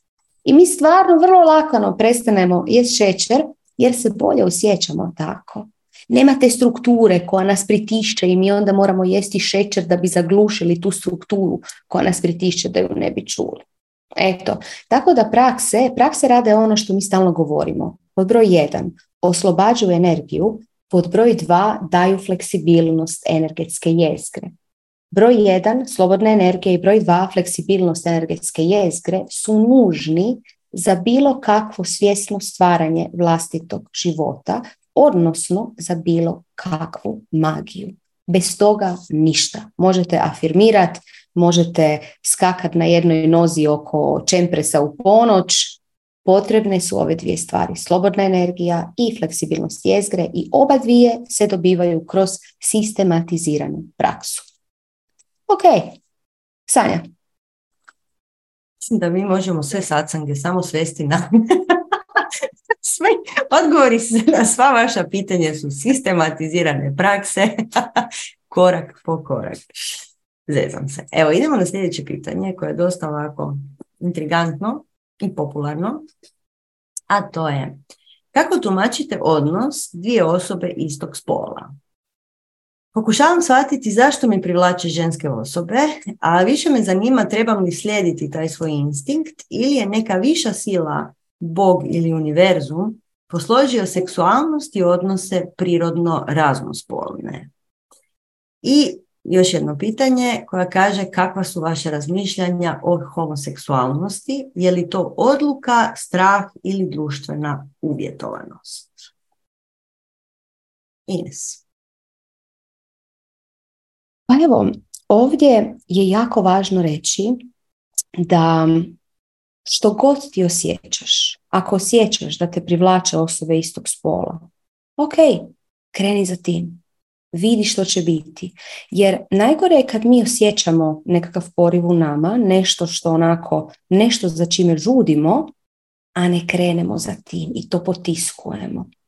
Možda taj poriv i neće otići u homoseksualnost. Možda hoće, uopće nije bitno. Bitno je da ideš i istražiš ga i ne okrivljavaš se i ne sramiš se. Jer bilo kakvo potiskivanje seksualnosti i sram dovodi do još većih blokada. Svi znamo što se događa u crkvi, znači u našoj kršćanskoj crkvi sa njihovom seksualnom energijom i kakvi sve ekscesa tamo ima. Zašto? Zato jer seksualnu energiju potiskuju, ne dozvoljavaju seksualnu energiju. Znači, kakav god poriv da osjećaš, bilo sprem svog spola, bilo sprem suprotnog spola, nemoj se toga sramiti, kreni za tim korak po korak, nemoj imati očekivanja, nemoj misliti da znaš kuće da je to odvesti, nemoj se definirati, samo pusti i vidi što će se desiti. Eto, Sanja. Pa mislim da si sve rekla. Nekako mi smo došli ovdje istražiti sve dijelove naše svjesnosti i Naravno da nas ima svakakvih i različitih i mi si ja vrlo često kažemo mi smo sve, mi smo sve što postoji i, i ubojica i pijanac i ljudi koji možda su na bilo koji način na rubu društva kao što je Ines rekla, vrlo, vrlo često imaju tu tendenciju da razviju strah i krivnju, sram i krivnju. I onda iz toga se dogodi duboki, duboki ponor frustracije koji apsolutno nikome ne ide u korist. I mislim, cijeli ovaj naš svijet trenutno je svijet frustracije i iskreno ja, ono što ja mislim je da se cijelo to pitanje o homoseksualnosti i spolnosti, dvospolnosti, trospolnosti i promjenama spolnosti treba svesti na neku normalu, a to je ako te zanimaju žene, vidi, probaj i vidi što će se dogoditi. Kao što je Ines rekla, to ne znači da ćete to dovesti do toga da cijeli život ima žensku partnericu. Možda upravo suprotno. Mislim da se svi skupa trebamo malo opustiti oko svih tih definicija. Mi imamo strahovitu potrebu kao ljudi da strašno svima lijepimo etikete na sve to. I ako sam se malo ljubila sa svojom prijateljicom, onda sam ja biseksualna. Mislim, ajmo samo prestati sa etiketama i vidjeti gdje će nas odvesti. Samo malo da oslobodimo se tih nekih predefiniranih uvjerenja šta je dobro, šta nije dobro, šta je Bog stvorio, šta Bog nije stvorio. Bog je stvorio sve. Tako. Znači, sve šta je stvorio je Božjih ruku dijelo. okay. I ako Bog ne misli da je to dobro, na bilo koji način, sad dobro je opet uvjetovana riječ, ako Bog ne misli da je to korisno za cijelu život, odnosno radost kreacije, onda se to ne bi tu dogodilo. Ali ako ti imaš poriv kojeg želiš istražiti, onda je to poriv koji je došao iz kreacije. Samim time on ne može biti suprotan kreaciji. A sad ćemo ući previše u ove, ove vjerske ideje, ali um, evo, sloboda. Ajmo vidjeti što se događa iza tog vela neslobode koje je u našem umu. Evo, nadam se da smo ti odgovorile, da smo vam odgovorile i Ines, ako se slađeš, idemo dalje. Jes, slažem se. Više od pola života se borim sa životnim situacijama koje u većini slučajeva ja predimenzioniram, a vezane su uz nedostatak samopouzdanja, to jest ljubavi prema sebi. Realno nema razloga da se ne volim u svoj svojoj punini, ali ne ide. Ne cjelovita neka ljubav, rekla bih. A zapravo sve što želim je osjećati ljubav, zahvalnost i radost prema životu. Ponekad mi se to dogodi. U nekim čudnovato rijetkim vremenskim pukotinama. Tada osjećam ljubav prema svemu, toliko intenzivno da osjećam kako mi se srce fizički rastvara. Predobar osjećaj. Ostatak vremena životarim. Pitanje. Mogu li ja ta uvjerenja promijeniti primjenom praksi koje vi zagovarate, primjerice meditacijom, ili moram kopati po prošlosti uz stručno vodstvo, na primjer, psihoterapeuta. kako bih stara uvjerenja koja mi ne služe uspjela zamijeniti novima, onima koji bi mi promijenila život. Imate li za ponuditi neku tehniku za jačanje samopouzdanja i kako poraditi na ljubavi prema sebi? Ovo pitanje je ogromno jer je tu jako puno tema, tako da Ines, baci se. pa evo, eh, prvo bi samo rekli da što se tiče psihoterapija, znači uz poštovanje psihoterapeutima koji rade svoj posao, najčešće na psihoterapijama, ako nije izuzetno stručna osoba s kojom se radi, mi samo vrtimo svoju istu osobnu priču. I onda nakon deset godina psihoterapeuta mi još uvijek krivimo mamu zato jer nam je napravila to, to i to. I imamo tu i tu dijagnozu i mi smo osoba sa tom i tom dijagnozom. I to nam je isprika za sve. Joj, znaš, ja ti imam tu i tu dijagnozu. Ah, šta ćeš, takav je život. To nije poanta. Poanta je da kopati po prošlosti, ali iščišćavati to što se nalazi u prošlosti. Znači, zašto mi ne volimo sami sebe? Mi ne volimo sami sebe zato jer, kao što si ti rekla, imaš jednu necjelovitu ljubav prema samom sebi. Misliš da određeni dio tebe nije dovoljno dobar. Onaj neki tamni dio tebe koji skrivaš sama od sebe i koja skrivaš od drugih. Ja ću sad ovdje biti vrlo praktična i e, reći ćemo ti ovako, reći ćemo ti jednu, to je dvije vrlo jednostavne prakse koje možeš raditi. Inače da, kad kreneš na put velikog rada, prvi početak jest čišćenje. Čišćenje sistematizirano, dugotrajno, recimo kod nas na strasti, radimo čišćenje godinu dana da bi onda mogli krenuti u svjesno upravljanje vlastitom energijom. Stoga mislić, ako misliš da možeš pročitati neku knjigu, razriješiti neke svoje stvari i krenuti samo dalje u svjesno upravljanje vlastitom energijom, to tako ne ide. Znači potrebno je stvarno sistematično čišćenje uz podršku, jer kad vi otvorite, kad vi krenete sa svojim čišćenjem, tu otvarate Pandorinu kutiju izlazi svašta van i potrebno imati podršku nekog ko je prošao te iste tehnike, ne prošao isti put, jer svaka osoba ima svoj put, svaka osoba je jedinstvena, ali prošao je te iste tehnike i zna kako vas podržati. Znači, kada krenemo polagano na čišćenje, e onda tek možemo shvatiti koliko smo mi divni bića. Tek onda možemo kad zavolimo i one svoje najtamnije strane i kad vidimo kako su naše mane Sad opet prestanite peglati, ovo je jako važno. Znači, naše mane su zapravo skrivene vrline. I zato imamo mane. I kada mi počnemo polagano čistiti, oslobodimo dovoljno energije i dobijemo jednu super moć. A to je transformiranje mana u vrline. Zapravo otpakiravamo mane sa puno ljubavi, sa prvo, puno strpljenja, sa puno nježnosti, sa puno lukavosti i nemilosrdno. Nemilosrdno u smislu ne odustajemo od toga. Otpakirat ću svaku manu i od svake mane napravit ću vrlinu. I tek onda može doći ljubav prema sebi. Stoga, e, da, definitivno prakse koje zagovaramo ili ako se jednom odlučiš krenuti na strast sve prakse će ti pomoći u tome, a do onda vrlo praktično, evo dvije, dvije vrlo jednostavne prakse. Svako jutro i svaku večer minimalno 10 minuta sjedi u tišini. To je nulta praksa, da uopće išta možeš početi. I onda još jedna praksa. Uzmi list papira i zapiši, zapiši svaki dan jedan, jednu svoju manu ili jednu svoju tamu ili bilo što što te muči. Zatvori oči i samo sa puno ljubavi u promatraj i vidi koje je tvoje učenje u tome. I onda kad pronađeš to učenje, osjeti koliko je to učenje važno za tvoj životni put.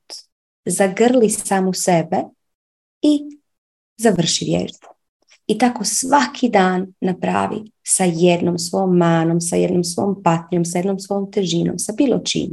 I korak po korak ćeš ići prema tome da sve više i više voliš cijelu sebe. Ne onu sebe koju kao maska prikazuješ drugim ljudima, već onu pravu sebe. I samo tu može doći prava ljubav. Eto. Mislim da smo završili s ovim pitanjem jer nam je Sanja ispala, ali pridružit će se. A, tu si. Tu sam, tu sam. pa turistička sezona, znaš, po internetu, onako. Ima ga, pa ga nema, ali dobro.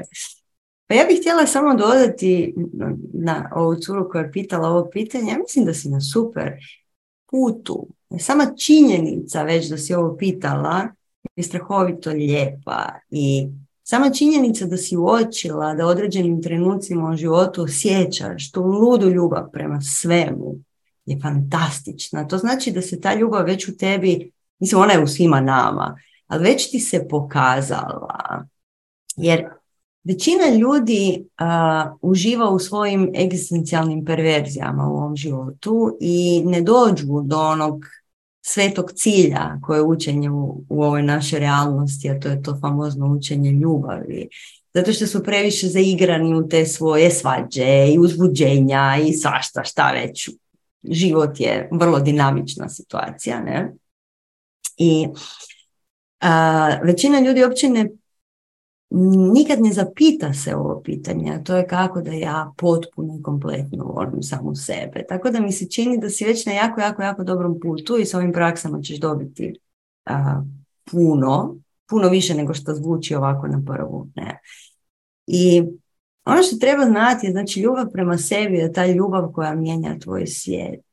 I to ljudi obično shvate tako kao, ha, sad ću ja voliti jako samo sebe i onda ću biti dobra prema drugim ljudima, pa će onda drugi ljudi to vraćati meni natrag, a to nije točno zapravo.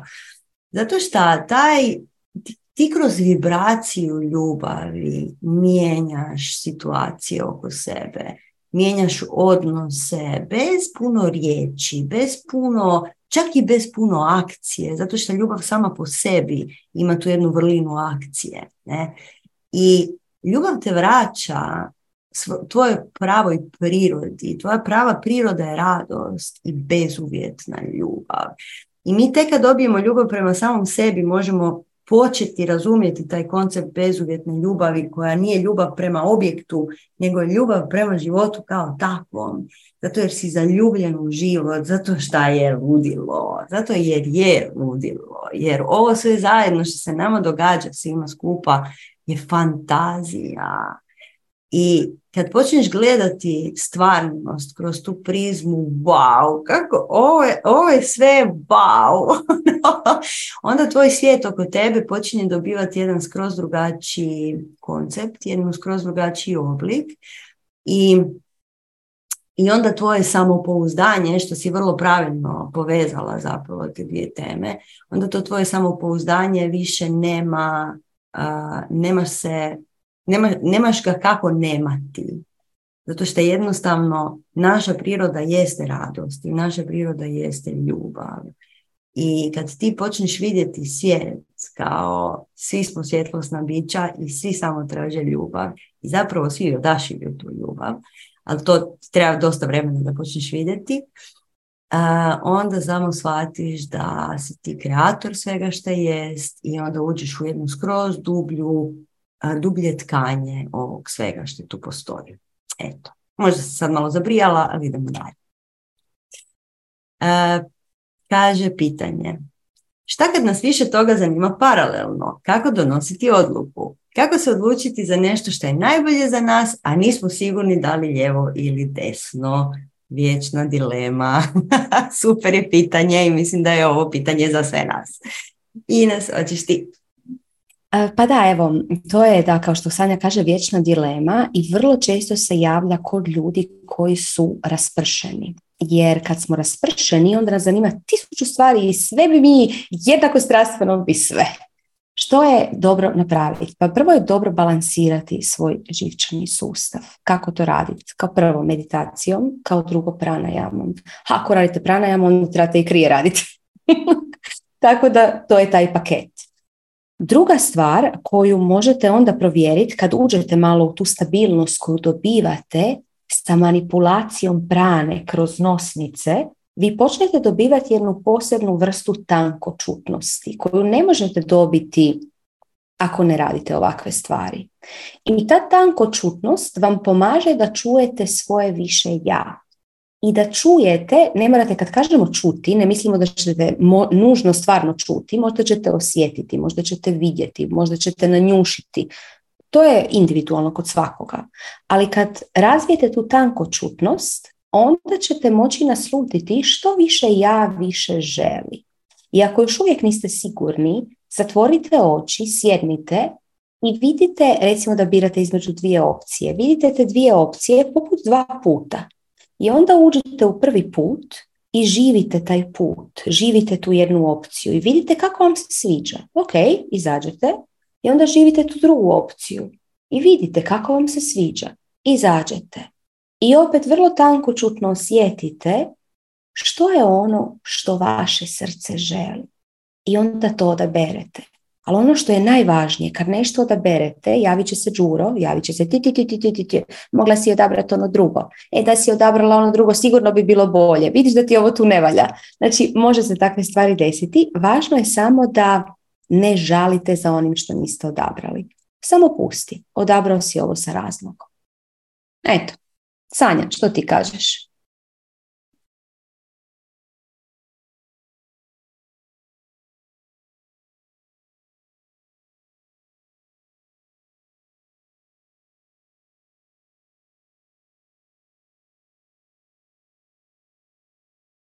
Ok, Sanja nam se smrznula na tren. Stoga, ovo pitanje nam je bilo zadnje pitanje i ja ću još malo se nešto nadovezati o njemu. Jako je jako bitno ovo što smo rekli balansiranje živčanog sustava. Naš mm, cijeli svijet u kojem mi živimo toliko trigerira naš živčani sustav da mi ne znamo biti mirni. Mi ne znamo uperiti svoju svjesnost u jednu stvar. I pokušajte, kada smo tako raspršeni, naravno ovo što sam rekla, meditacija ujutro i na večer i onda pranajama i vidjeti koji put vam je bolji. Kada, kada odlučite sve to, tada pokušajte, pokušajte kad radite tokom dana stvari, raditi jednu po jednu stvar.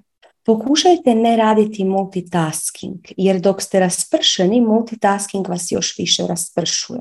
Kad ste neodlučni, multitasking vas još više stavlja u neodlučnost. U takvim trenucima kad osjećate tu raspršenost, pokušajte raditi jednu stvar pa drugu stvar, pa treću stvar. To će vam biti potpuno kontraintuitivno, međutim dovešće vas do tog centra i pomoć vam da lakše donesete odluku. Eto, Sanja. Pa evo, moj internet je dosta, dosta zabavan trenutno. E, tako da, evo ja ću samo nadodat ovo što sam čula Ines, sigurna sam da ostatak je bio briljantan kao i uvijek. A to je da za ovakva pitanja a, uvijek vam je potrebna ta veza sa višim ja. I to je ono dok te dovedi naše prakse. Ne? Znači da ti imaš jasnu komunikaciju kroz, pa reći ćemo, signale i emocije i neke trigere koje ti, ti šalje tvoje više ja. I recimo, više ja ti pokazuje koji je tvoj put kroz razne vrste uzbuđenja, i kad shvatiš da imaš uzbuđenje za nečim, da ti je strast se dogodila kad si nešto čula ili nešto poželjela ili nešto, vrlo, vrlo često je tu pravi put. I ponekad nam se dogodi tjeskoba kad čujemo ono što bi zapravo mi htjeli, zato što je tjeskoba ništa drugo nego uzbuđenje koje je provučeno kroz filter negativnih uvjerenja i definicija, nečeg što smo pobrali izvana društvenih uvjetovanja i tako dalje. Tako da vidi gdje je tvoje istinsko uzbuđenje, gdje je tvoja istinska radost. I ako osjećaš tjeskobu, znači da imaš negativna uvjerenja, poradi na negativnim uvjerenjima i vidi šta se, šta se skriva u tom mraku mom i šta je to meni, šta mi javlja ne ovamo, je li to pravo ne, ili je to ne zbog toga što tvoj ego se boji da će izgubiti zonu poznatog. jer zapravo naš ego samo želi biti u zoni poznato. To je sve što hoće. I da se naš ego pita, mi bi čučali u čošku neke sobe i bili bi živi. To je sve. Ali ne bi imali ovo ludo iskustvo života kad se stvarno možeš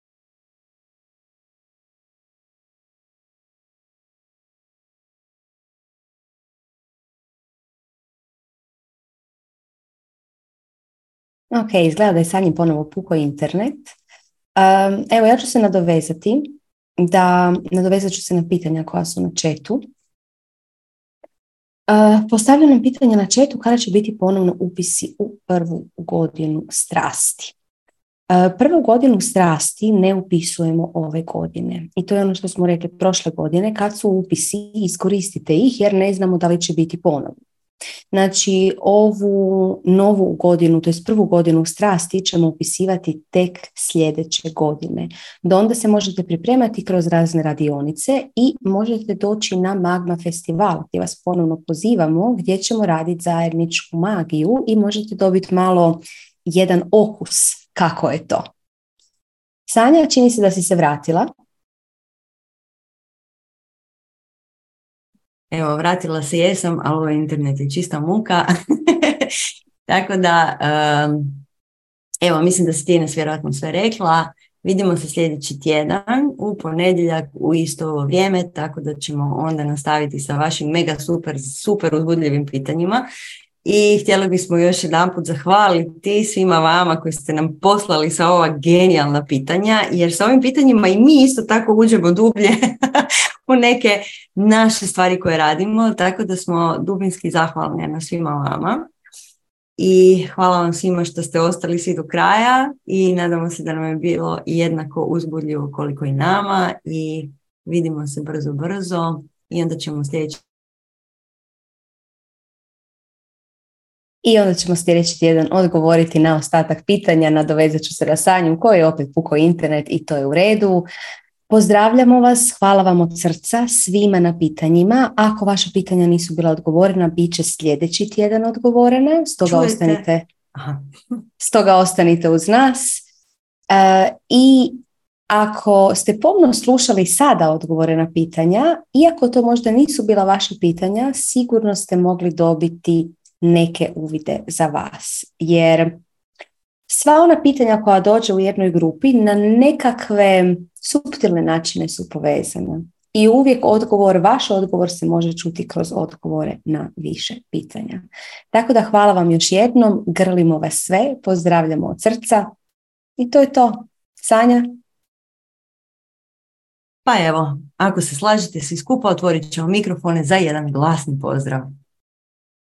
Evo ga, to je to. Hvala vam. Čuse!